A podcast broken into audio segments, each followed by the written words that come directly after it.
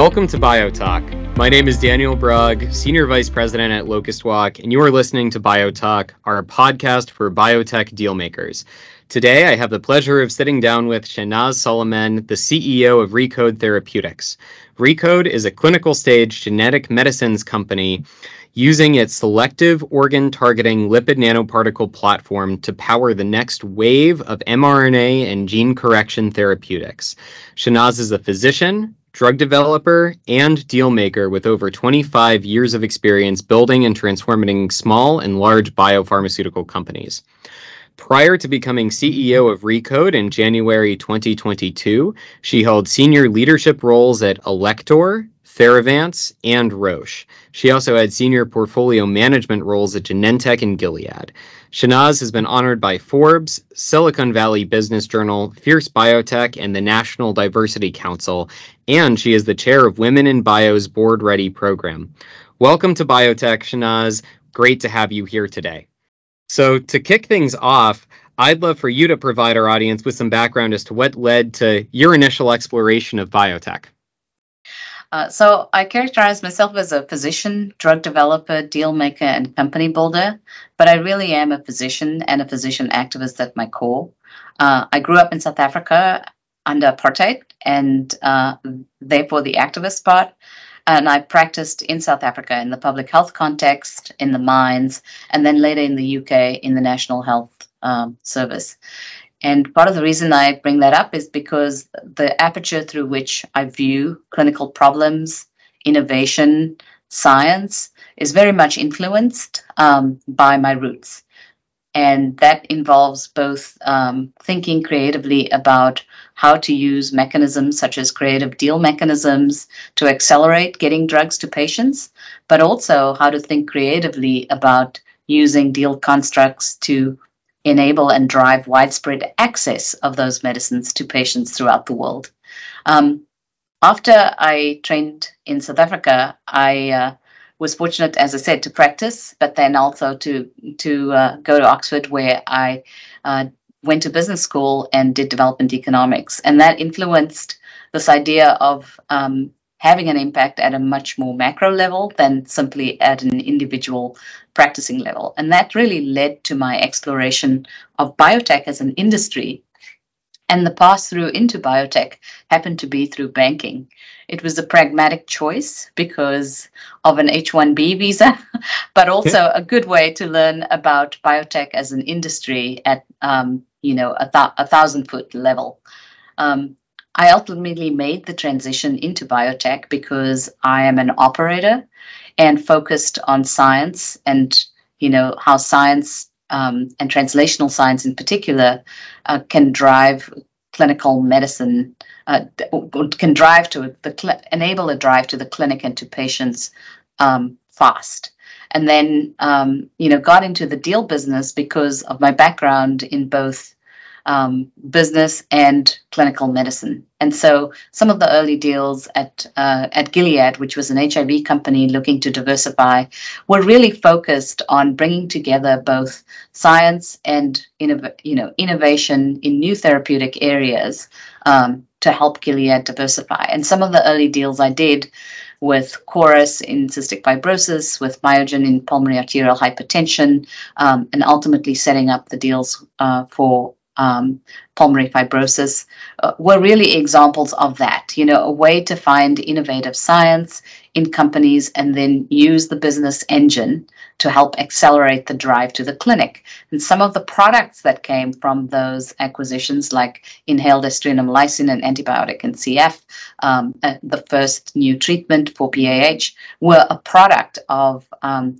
you know Gilead's translational science development prowess applied to a smaller company's innovative um, discovery engine. And so it's really been this uh, great confluence of business, science, and medicine, and uh, an activist route, which have been the fundamental reason uh, for me um, to continue to live and thrive in our industry.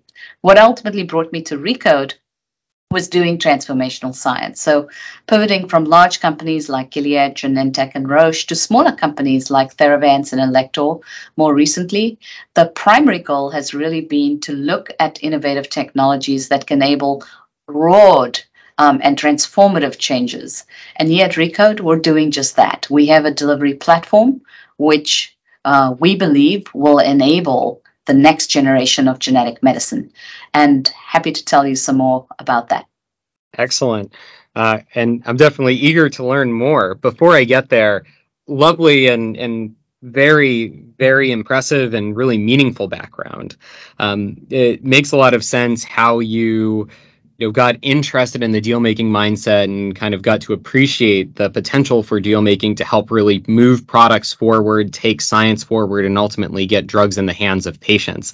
But you also mentioned uh, keen interest in kind of the activist side of things coming from your physician background in south africa. I'm curious alongside the deal making uh, how you also have incorporated activism as you've gone through your career or you know how that frame has also shaped where you've gone today Certainly.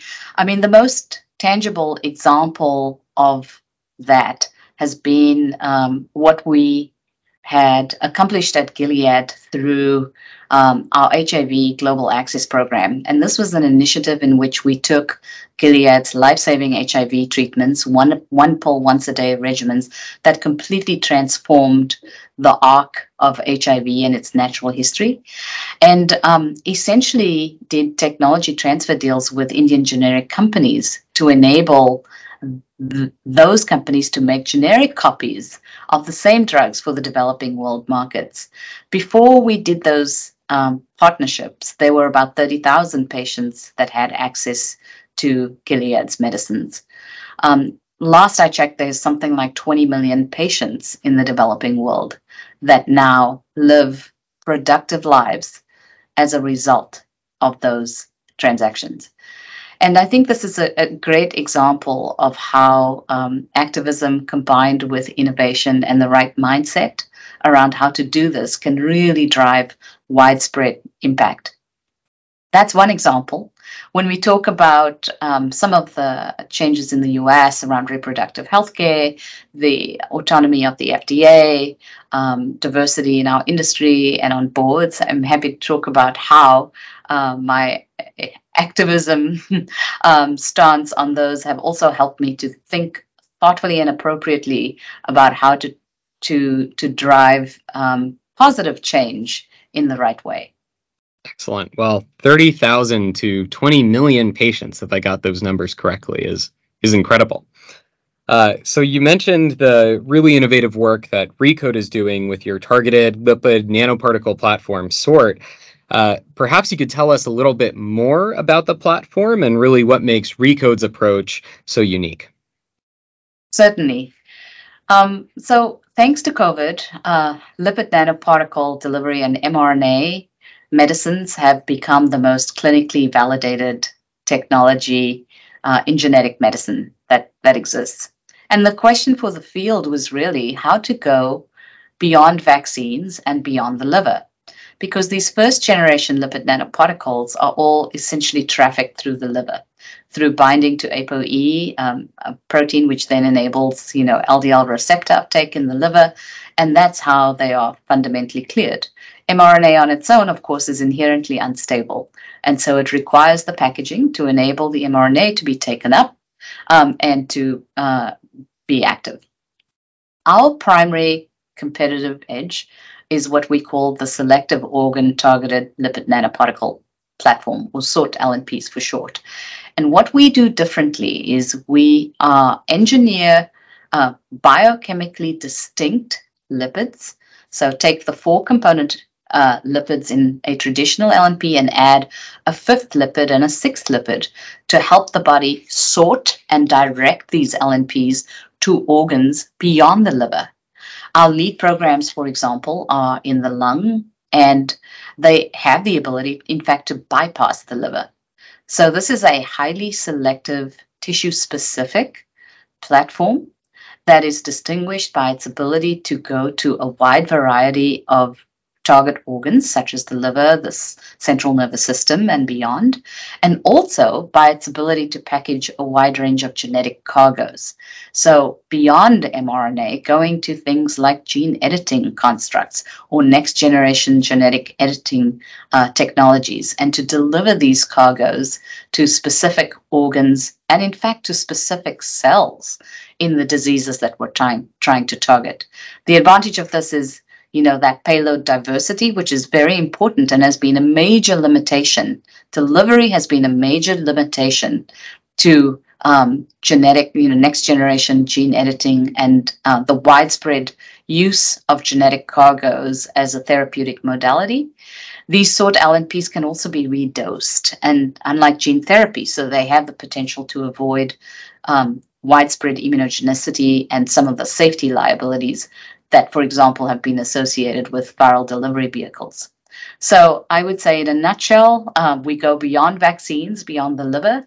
We are a tissue selective um, LNP delivery platform, and because of this, have the ability to uh, enable a wide, widespread use of genetic medicine as as a therapeutic modality beyond what has been possible to date.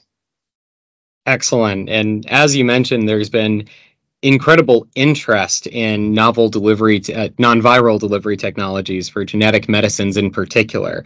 Um, but getting to the point where you can have extrahepatic uh, delivery and you know very targeted tissue trophic delivery has also been a challenge, despite an incredible amount of investment and an incredible amount of approaches, both within LNPs and outside of LNPs to other technologies. In your mind, what has made the field so challenging and why have new approaches really struggled to get off the ground? Yeah, primarily because LNPs naturally traffic to the liver. And so getting this targeted extrahepatic delivery has been difficult. Um, we have um, a mechanistic process um, identified, which is called endogenous targeting, whereby we detarget the liver. And the way that that is done is through an ApoE independent uh, mediated mechanism. So instead of binding to ApoE, we bind to other serum proteins, which then have a predilection for receptors in the tissue types that we're trying to, to target. So in the case of the lung, binding to a protein called vitronectin, which is highly expressed in the lung, then allows these LNPs to hone in, much like uh, you know a GPS beacon, to the receptor that is the cognate receptor, which is basically married to the protein that it has bound to in serum. And that's really the special source, if you like, for which is um, enabling an ApoE independent mediated targeting mechanism to enable tissue specific delivery through to tissues uh, beyond the liver while having it sounds like a still a very precise receptor defined targeting mechanism so you can get that desired specificity. Correct. And you can drive that specificity not just at the tissue level but as we've shown with our lung programs at the cellular level. So actually enabling what we call cell tropism and a clear preferential uptake in disease relevant cells. And that's very important um, from the point of view of potency, but also, of course, as it relates to therapeutic index. So, with our lead program in primary ciliary dyskinesia, where the cilia cells are dysfunctional because of a genetic, uh, biallelic genetic mutation, we can deliver through an inhaled mechanism, inhaled mRNA encoding the gene for the protein that is missing and distinct, and deliver it right into the cilia cells which are the precise cells in which um, the mutation has caused these cells to be dysfunctional. And it's really driving that degree of tissue and cellular specificity, which allows us to be highly potent with a very low level of um, off target side effects. And given the broad number of opportunities that your technology could potentially address. Of course, you mentioned that you have lead programs in the lung, but uh, we saw you also ReCODE also has programs in the CNS and in the spleen. How did you arrive at the lung and CF as your, I guess, lead tissue and lead indication for your platform? We followed the science. Um, we are constantly, as you can imagine, screening a large number of uh, different LNP combinations. Um, it's a bit of a combinatorial um, process in discovery, and um, and with different therapeutic modalities. So intrathecal, inhaled. Uh, we have IV and systemic formulations as well that um, we are trying to uh, determine the the targeting profile of. And so our lung formulations were really the best with the highest specificity and uh, cell tropism. And we had already started to landscape the universe of monogenic and you know genetic diseases with high unmet needs for which this might be highly applicable. And so we followed the science and started in the lung because no one else had um, had gone there, and also because it's it's sort of about as far away, other than the CNS, from the liver as you can go. So showing proof of concept there with a novel formulation that is clearly not the liver de-risks not just the program and the modality, but we think the overall platform as well. Fantastic. And you you also mentioned that these delivery technologies can be applied to a variety of genetic medicine payloads that could be RNA, that could be gene editors, uh, etc. As you think about developing a product, of course, the payload piece is going to be just as critical as the delivery piece.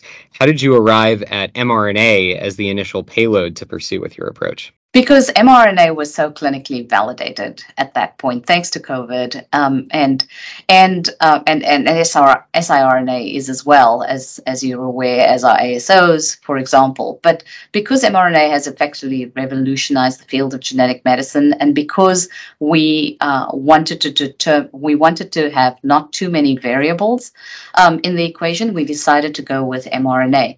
The other piece of this, of course, is that if you think about Recode's history, it was really the confluence and coming together of an mRNA targeting technology with a delivery technology. And so we had developed a fair amount of um, competence around our mRNA construct, which is also modified and optimized.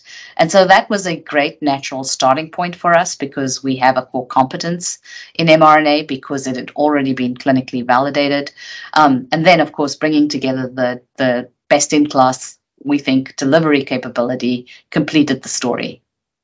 It was really great to hear about how you broke down risk and where the state of the science was as, as it applies to delivery kind of a maybe a similar question on on the payload side of things. When selecting varying payloads and even when looking at mRNA, what do you think the biggest challenges in the field are to have real mRNA protein replacement therapies, even if you get the RNA to the right tissue? Yeah, I mean, it's a great question and i think i mean some of the some of the limitations have really been around this tissue specific piece and uh, you know developmental regulation. So not just getting to the tissue but playing a role in the right biological processes.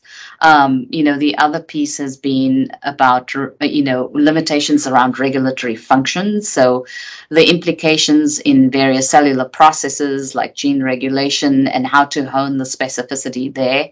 Um, and then you know i think understanding the translational science. So how broadly expressed are, are these um, different forms of RNA? What you know, what sort of functional diversity have do they have? Um, what are their precise roles in cellular biology? It's not really fully understood, and so I think you know, with the development of, you know, if you think about RNA biology evolving from its early focus, which has really been protein synthesis, to a much broader and deeper understanding now of the diverse roles of RNA in gene regulation and cellular processes, and ultimately, you know, the therapeutic potential, I think this is going to continue to be an area of focus. And so, with new types of RNA, like circular RNA, for example, um, you know that that could be an interesting area of ongoing and evolving research. And certainly as it relates to recode we are very interested in continuing to test the co-packaging of our lnps with various forms of you know not just rna modalities but then also as we talk about gene editing and where that field is going next generation gene editing in the form of hdr independent editors like base and prime editing certainly we are very interested again in sh- in showing how co packaging with the right delivery vehicle can make all the difference in the world with respect to both potency and durability.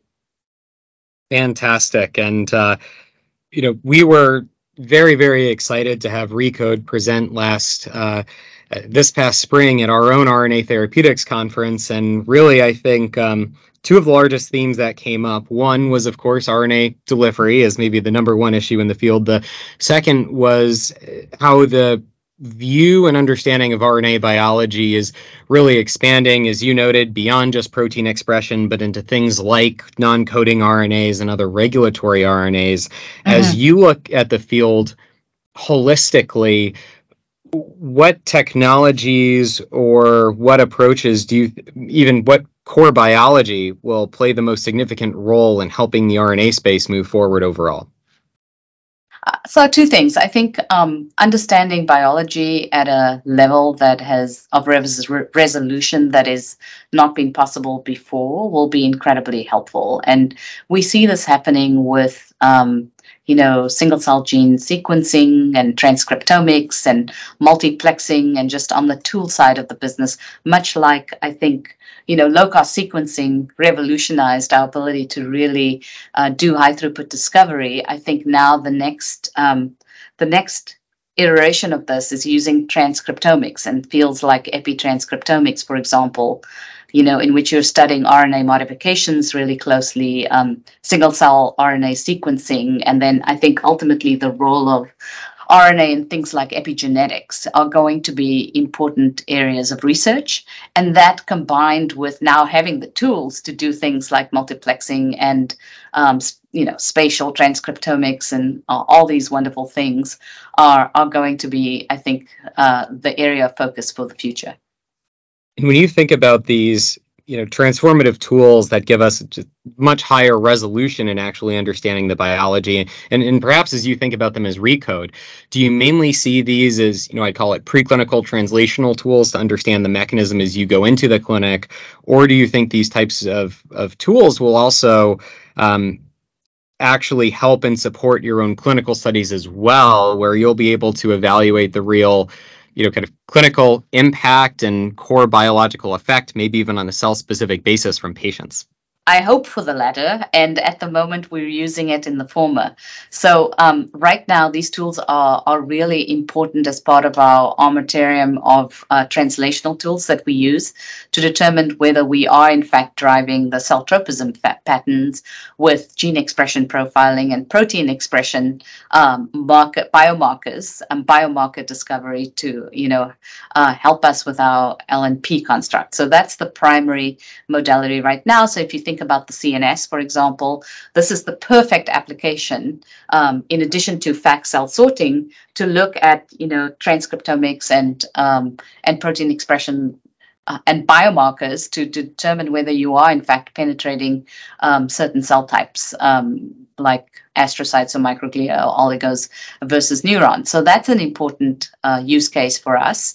Um, but I also think um, as we look at the future, you know, always, and this is a big part of what we do here at Recode with our lead programs, that correlation between biomarkers that drive clinical outcomes will continue to be important. And so, the more tools we have at our disposal to be able to tightly hone that correlation, the better. And I think this will continue to be a very important part of, of what we do um, to drive both the tight correlation on the on the clinical side, but also high throughput screening and uh, characterization on the discovery and translational sides. And as you know, as you look from where Recode is today, including all of that fantastic and it sounds like very very deep translational biomarker work and analytics that you've done moving into being a clinical stage company what are you most excited about for the business looking forward?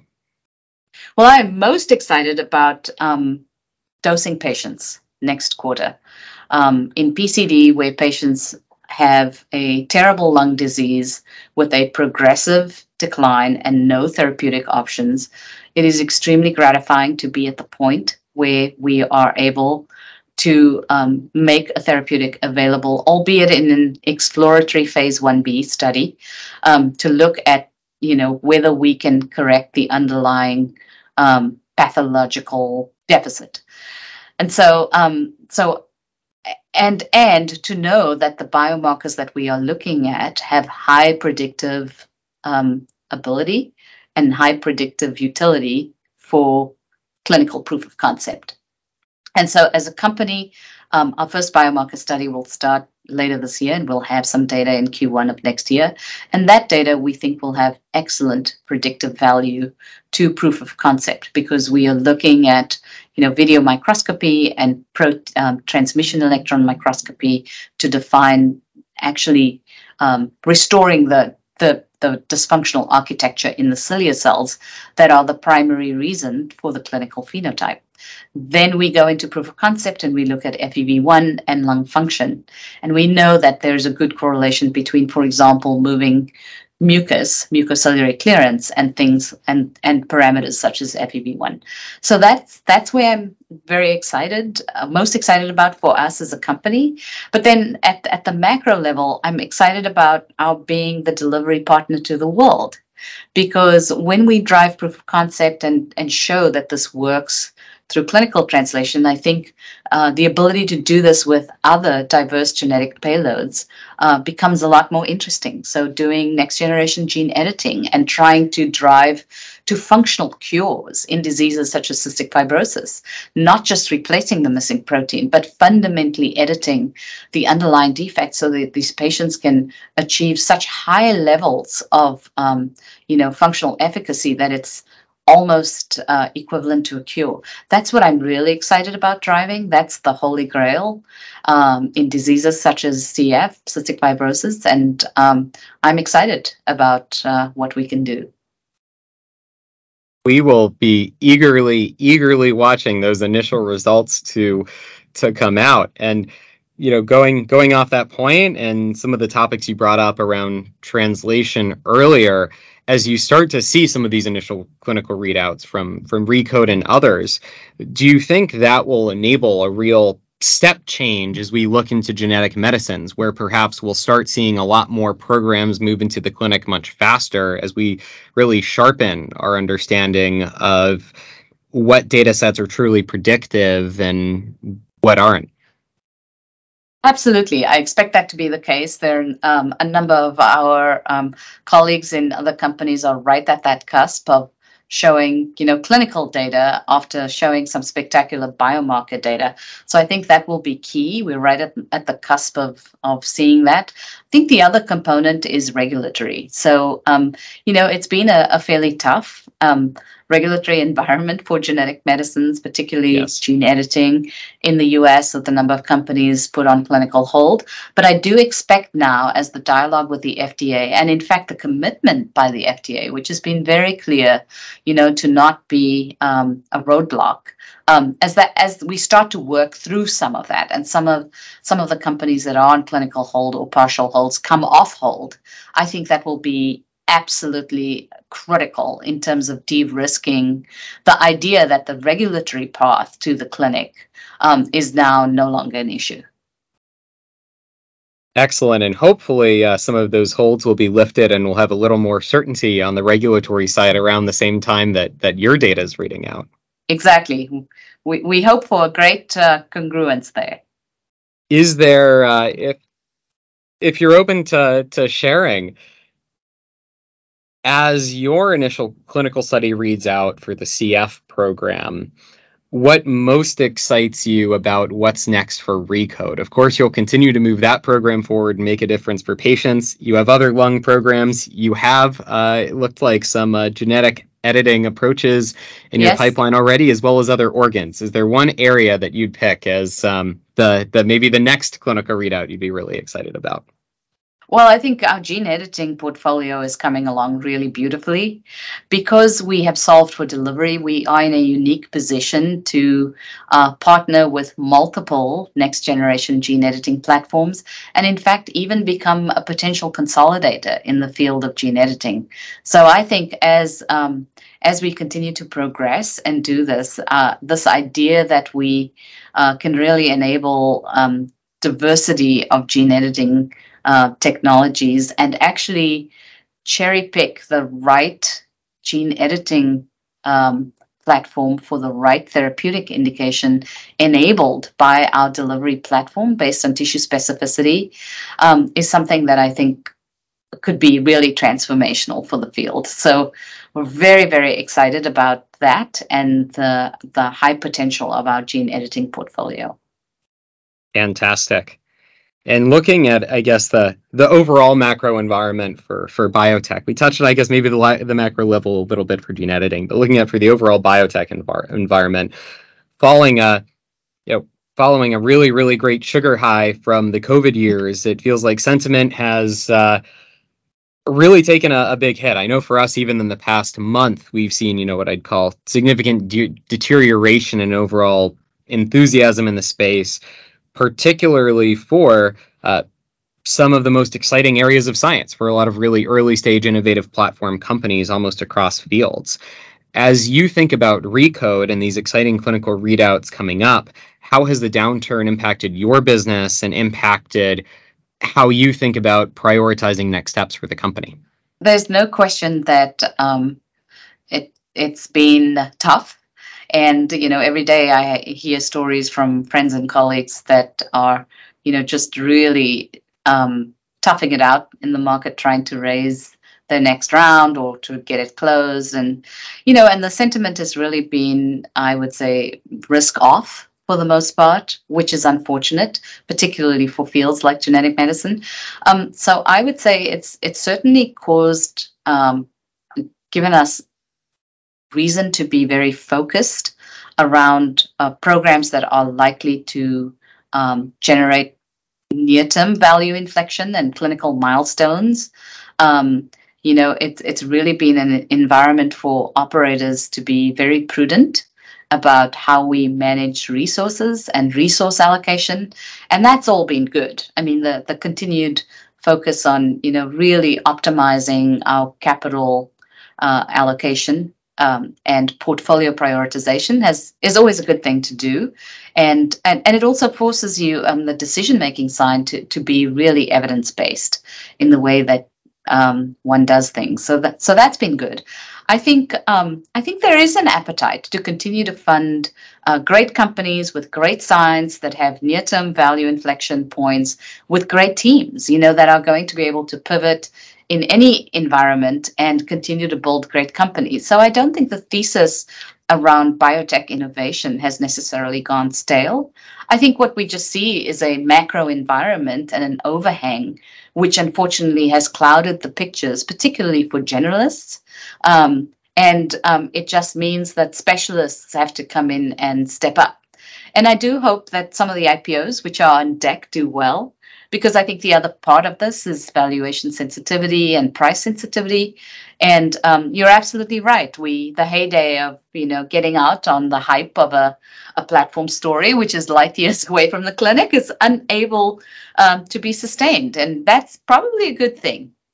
Because after all, the goal for all of us should be to get new treatments and new innovative treatments to patients and make a difference and have an impact and um, and that should be the focus. And so I'm not too disheartened by that, um, uh, but I do wish that um, that we move away from a risk-off mentality to taking more bets on good teams and good science and and understanding that our business is very cyclical and that at some point things will change and um, now is the time you know to invest in in people and in science that will have the promise of really, um, you know, generating new treatments uh, in in the time frame in which we know things will turn around. Well, and uh, of course, while business is cyclical, science may not be so. Uh, you've, uh, of course, shown some recent success, success despite those macro, the macro headwinds, and uh, closed a fantastic Series B financing. So, firstly, congratulations on that. Um, but being, uh, you know, one could say um, next generation technology, potentially higher risk bet, at least compared to maybe less transformative assets that have clinical data in hand. What would you say is most critical to your success in getting new investors on board and getting that fundraise done? So, I think having a clear and systematic story and plan about how we are differentiated, first and foremost, and secondly, about how we drive to the clinic and clinical proof of concept was absolutely critical. We have a very tight um, strategy, you know, to both de risk our platform on the one hand, validate it on the other hand um, with biomarker and clinical data, and then ultimately expand it into areas that make sense. And that I think clearly resonated with investors. Um, so, it, but it's not just a platform; it's it's it's a portfolio of clinical programs um, for which we'll see clinical data very soon. So that was clearly uh, essential, as was having a strong base of insider support.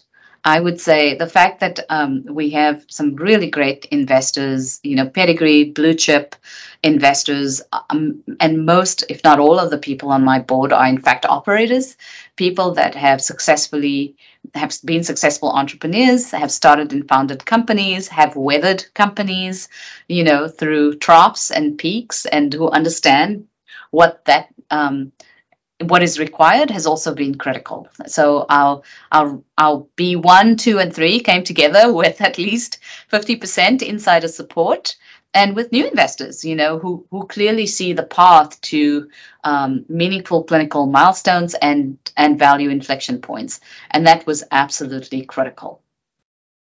And you mentioned um, the importance of capital efficiency and a, and how you've taken, I'd say, a very balanced strategy through your portfolio to really prioritize programs that are both on their own going to drive value as assets as well as de-risk your broader platform. Did Recode always have a very disciplined, you know, perhaps programmatic focused point of view, or earlier on in the company's history, was it also taking, like many platform companies have, a very broad view on development, kind of across a large number of preclinical opportunities that you then had to pivot from to refocus on driving kind of a clear lead program into the clinic? Yeah, it's an excellent question, and I would say it's uh, um, it's been a bit of both. I think in the early stages of the company's uh, trajectory, it was really more on optimizing the platform, learning as much as we can about our lipid formulations, and uh, you know how best to deploy them uh, to to you know drive tissue biodistribution and cell tropism. Uh, but then uh, I think since I joined the company, we were in the fortunate place, and I was in the fortunate place, and kudos and credit to everyone who had done all of the legwork in maturing the platform to that point, where we could now look at our clinical portfolio and say, what are we going to drive to the clinic really hard? Where do we see the best data? What tissue type do we start with in terms of sort of our clinical maturation story, right? And the lung was the obvious one, but then things like CNS sort of fell out of that as well as, you know, great for partnering, great for doing, you know, CNS monogenic diseases. And then that's and that's where we decided to double down. I mean, as a practical matter, we will keep lung and liver indications for ourselves, but we will probably end up partnering um, things like CNS opportunities and you know vaccines. And so it, it was a question of it's a long way of answering a question, but I think the bottom line is the platform has to mature to a point at which you have the luxury of being able to think through um, a clinical portfolio and development strategy. And we were right at the cusp of doing that when I came on board and were then able to accelerate uh, rapidly into the clinic because we've got great assays, uh, great predictive uh, models, in vivo models and in vitro assays, and that enabled us to literally, you know, file the CTAs and get into the clinic in the past 18 months. And uh, of course, uh, being the great deal maker that you are, it sounds like you've already done the exercise of thinking through, well, Recode can't do everything. Where are really the opportunities that it makes more sense to partner? But uh, uh, uh meaning sell side, you know, find a larger partner to help move those programs forward. But of course, in a current market that is as challenged as this one, and yeah. Uh, a lot of companies where maybe there are a lot more um, attractive opportunities from a valuation perspective than there were when the market was a lot hotter and being the creative deal maker that you are are there any types of opportunities or technologies that you're keeping an eye on if there's an opportunity to expand what Recode's doing today?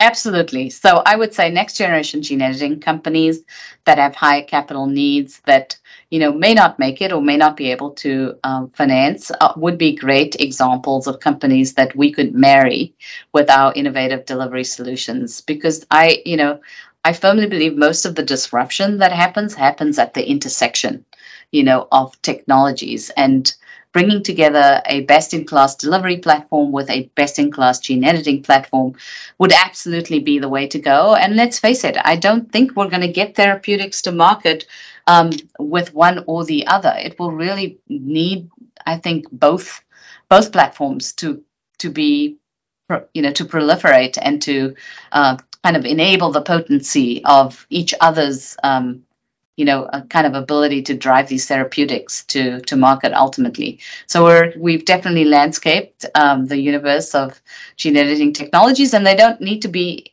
just companies. These could be in academia. They could be you know out of um, many luminary um, you know thought leaders labs. So there's a variety of places at which we could find this.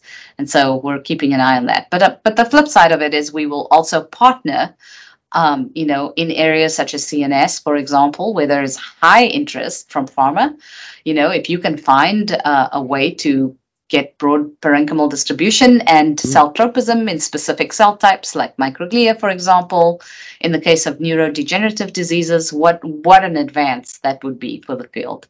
It it certainly it certainly would be. Uh, you know, as as you've thought about where to develop and, and where to partner, that CNS as a space certainly has a, a, ton of interest from large pharma in it, particularly following uh, how how the Alzheimer's field has been shaping up alongside some recent approvals in ALS.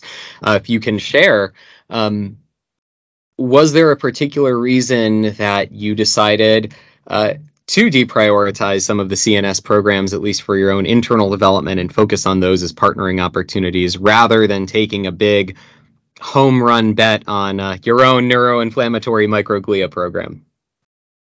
Um, I think it's purely a function of where we are with um, the technology maturation. So, you know, defining these formulations that we know with a high degree of certainty can actually get into the cell types of interest. That's right at the point at which we are right now. So, we may well decide that it's compelling enough and that we'd like to go forward in kind of a genetic form of ALS or or, or Alzheimer's ultimately. But um, you know, I would say it's a bit premature to make that distinction right away. But as a, as a strategic um, sort of imperative, we have to focus, and I think focusing yes. in the lung was the right decision, and um, and partnering for now, but that could change based on data. Very well said.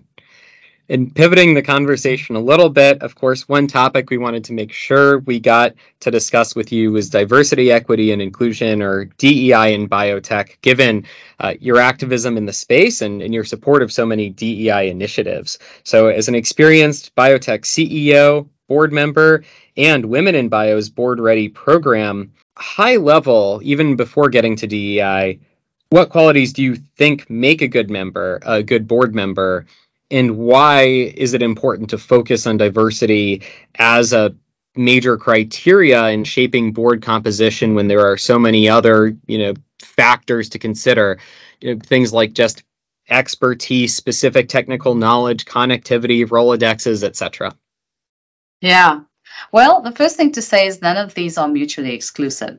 So i would say you know on the question of what makes for a good board member i mean it's it's critical to have achieved mastery in a particular area or areas and to be known for and to have that be validated by others. I mean, some of the advice I often give to my friends and colleagues who are seeking out board roles is don't do it too prematurely because you you have to ultimately it's about credibility and respectability and likability and um, and cultural fit i would say and so but you know there's a sequence to which that um, actually makes sense. And when you're sitting on the other side of the table, what people are really looking for is your ability to generate insights about data and ask incisive questions that are, you know, important uh, for you know for kind of the strategic choices that get made so it's it's a different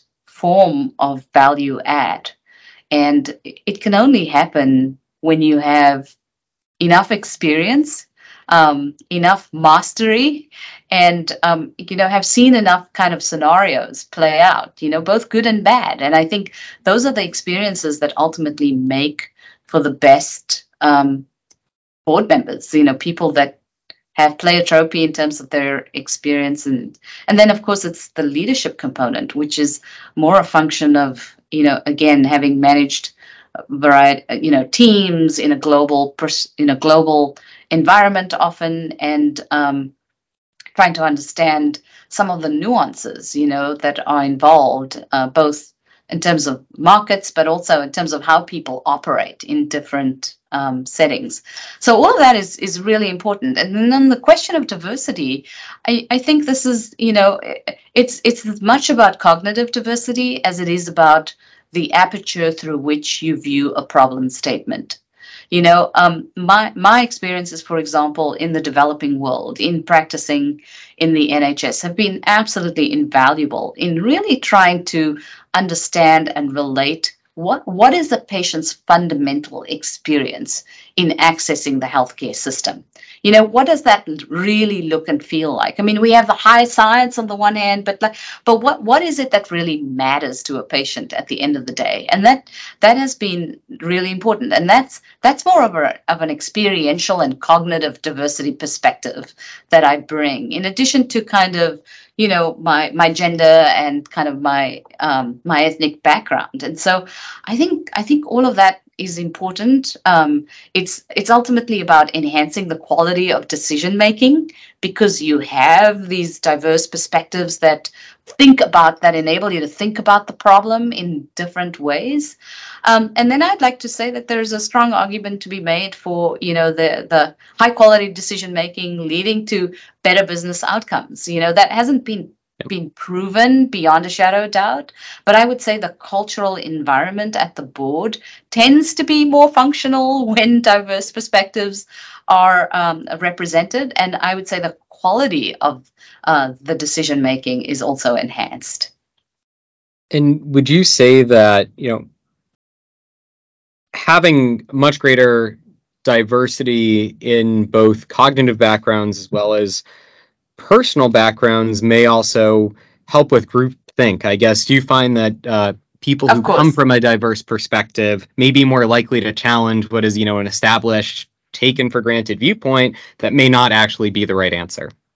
Oh, absolutely. And you know, with all the focus right now on on diversity in clinical trials, on you know helping drive better in- inclusion in terms of you know kind of patients that are studied and ultimately getting treatments to diverse patient groups. I mean, women's health, for example, has been significantly underrepresented in terms of the kind of investment dollars that go into women's health, you know, or reproductive health, or um, you know diseases that affect minority groups, for example. So you know, and why is that? You know, and I think some of that is, is precisely related to what you just said, which is we think about these big markets and opportunities, um, you know, in sort of maybe in con- two conventional ways, and having that representation allows us to to you know raises the awareness about the pockets in society that are still that still have high unmet need, that are still accessible and uh, need to be tapped and could actually be great areas for further innovation. And so I think all of that really does help. And how do you think about a board's role in pushing for diversity? Is that mainly just at the top board or senior management level, or do you think boards should also take a role in helping drive diversity initiatives across the organization? Because as you said, uh, it is important that board members and leaders have the right expertise and background to be able to have strong competence on a board, but it's really then important to have a pipeline of candidates that are able to get to that level and able to build those experiences so that they can then join boards in the future. Absolutely. I, I think both are important. Um, culture gets set at the top, and setting the right enabling environment for people of all kinds and colors, you know, and orientations to thrive in is um, is absolutely critical. I think it could be a key differentiator, you know, for companies that want to attract talent.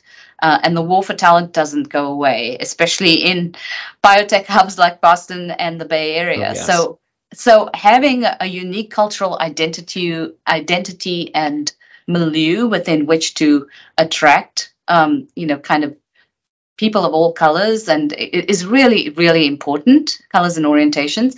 And so I, th- I think that that's absolutely essential in when you know when you think about the war for talent equation. Separately i think it's about developing the next generation of talent. And you know i am involved as you said in the women in bio's boardroom ready program which has been extraordinarily successful in you know graduating pe- people who feel like they are ready later but accelerating their readiness to ready now and you know enabling access to kind of the pools of opportunities that are out there and that's been absolutely wonderful. We've literally put hundreds of, of diversity candidates and women on boards um, but also through the biotech ceo sisterhood which is also very committed as part of our overall agenda um, to drive and foster the next generation of talent. So that you know when we look at these metrics around how many biotech CEOs are, you know, not white males, for example, or yes. um, or Fortune 500 companies, or whatever you want to use as your de- denominator,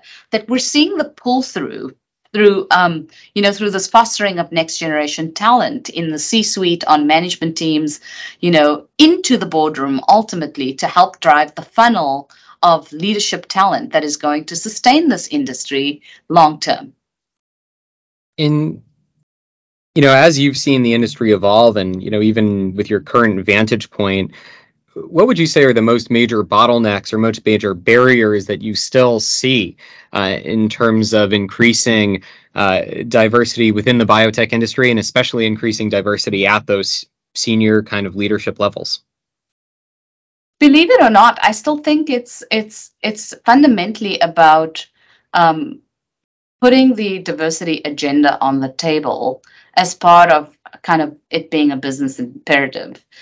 In California, we had some bills which were extremely useful in sort of providing a bit of a, a, an incentive for companies to start thinking about it. But I will tell you, based on first-hand experience, as soon as those bills disappeared, the subject of diversity disappeared. Like it, it sort of almost reverted overnight in some cases back to who do we know and um, you know like almost a kind of back to the word of mouth kind of old boys club form of of board recruiting which was really unfortunate because because it should it shouldn't we shouldn't need a quota in this industry to do the right thing. What we should do is be trying to make the best decisions around people and talent that are going to solve really hard technical technical and technological challenges, you know, to enable better innovation and then driving access to the to that innovation to as many patients, you know, in the world that can benefit. I mean, philosophically, I would love to see us get behind that mission and continue to, you know, drive and do whatever it takes to do that. I mean, as a practical matter, it used to be we don't know where these people are. Well, one of the things we did in the Boardroom Ready uh, program was develop an executive directory of people with profiles, which is easy to access and market it to different stakeholder groups, you know, like board chairs and venture capitalists and and um, you know companies that were interested. I think the other initiative which has helped is Nasdaq coming out and saying, you know, this will be an important part of the ESG agenda and looking at um, you know more disclosures around transparency around diversity and um, and other you know initiatives. So that that all helps. And i think it's not just any one thing. I think it's it's all of those things that um, we need to continue to pay attention to and be intentional about you know what what is the what is the outcome we're trying to drive on this dimension and how can we all do our part to facilitate it and as you think about, you know, pushing for, I'd say, proactivity and making a really directive effort towards building these kinds of diversity initiatives, I'd imagine that one of the challenges in, you know, organizing broader lists and you know even uh, going beyond not just a who do we know network but getting to a truly diverse pool of candidates is that diversity includes so many intersections because you have, you know, of course, gender, race, nationality, sexual orientation, etc. How do you think about balancing all of those different types of backgrounds and the intersections between all of them, uh, when you look towards making, you know, a more, or as you would advise a company perhaps, in making a more uh, directed push for diversity within the organization? Yeah, I mean, it starts with culture and values and you know setting the kinds of values that are likely to attract candidates of all kinds and orientations. I mean one of our key values is be curious be kind be yourself. You know it's that simple. So um, you know that creating an inclusive environment and a culture in which everyone feels like they can bring their best to work and thrive in is, is absolutely essential. That's something you can do independent of whether you're a five person startup or, you know, a 500,000 person company. So, so that's simple. I think um, the other way to do this more intentionally is to adopt certain guidelines like the Rooney rule, you know, where you where you say to uh, your people team, you know, for every position that gets posted, let's ensure that we look at a few people from non-traditional schools, from non-traditional mm. backgrounds. I mean, there, there there are a myriad of ways to be intentional about how do you how you go about uh, and seek out people from talent pools that otherwise may not have been as accessible. Uh, one of the things we've done here, and you know, even as a young company, was build relationships with universities. You know that that have access to diverse populations that um, you know build an RA internship program for example that is likely to attract people from that we can then continue to funnel and mentor and you know into full-time positions and roles which has been you know really really good. And so I think you just have to be creative about some of the stuff. It doesn't cost a lot of money. What it takes is um, an intention and a willingness to do it. And um, and do it in a fit for purpose manner, which is exactly what we've done. Fantastic. And I, I know we're almost out of time here, but uh, I I have to ask, you know, coming from someone with with a really not just impressive but a unique background coming from uh, as a practicing physician in south africa that made these fantastic career tra- uh, transitions and uh, built up to being the ceo of an exciting transformative biotech company what would your actionable actionable advice be to people coming from a, a you know call it non-unique background that could be a you know a minority racial group or could be someone who is as you said simply c- does not come from the Ivy League you know kind of Stanford background that seems to really dominate the industry uh, to further advance their education and career in life sciences? Conceptually I would say um, first and foremost believe that you have a superpower uh, and secondly, find it. And thirdly, leverage it, you know, in the way that um, is connected to a, a, a mission that you can get behind and identify with. Because my strong feeling about you know leaders that I've seen that have been extraordinarily successful is that it's it's not just about leading with your head; it's really about leading with your heart and um, you know having the fundamental belief to recognize what you can be really good at and how you can leverage those skills in whatever context you happen to find yourself you know to make a difference you know? And making a difference is so core to who i am as a human and as a leader on so many different dimensions. And it has always been um, my north star and what has guided my actions my career choices and the kinds of activities that I've chosen to be involved with. And I and I say that it, you know everyone has a superpower. You need to believe that you have it, find it, and then leverage it in a way that can be maximally impactful. So um, that's the simple story. Well, and it's really fantastic to to hear and and see how you've been taking your superpower and and really focused on paying that forward uh, to to the next generation as as well. So uh, it's been a, a real pleasure to connect and speak with you today. And you know, as a last closing wrapping up question, uh, what are you most optimistic about for the future of Recode and the future of biotech?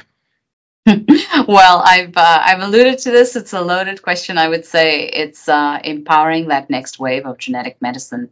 Uh, we've all seen the transformational impact that you know small molecules, antibodies, bispecifics have had in the world. We're coming into our own around RNA therapeutics and around uh, gene therapy and gene editing um, as a modality that can really you know reach for the the proverbial therapeutic stars and enable functional cures. And that's where we need to go. It's no longer just about symptomatic treatments, but it's about reaching for functional cures. And I believe that genetic medicines are, are the future of functional cures. Shehnaaz, thank you so much for your time. This has been a great conversation. I enjoyed learning more about Recode, your thoughts on the industry overall, and views on how to continue to move DEI forward within the industry. I want to thank everyone for listening to this episode of BioTalk. We look forward to welcoming you to our next episode where we will continue discussing areas of current interest in biotech. Please share this with all your friends and colleagues so we can grow the audience. This is Daniel Brog for BioTalk, signing off.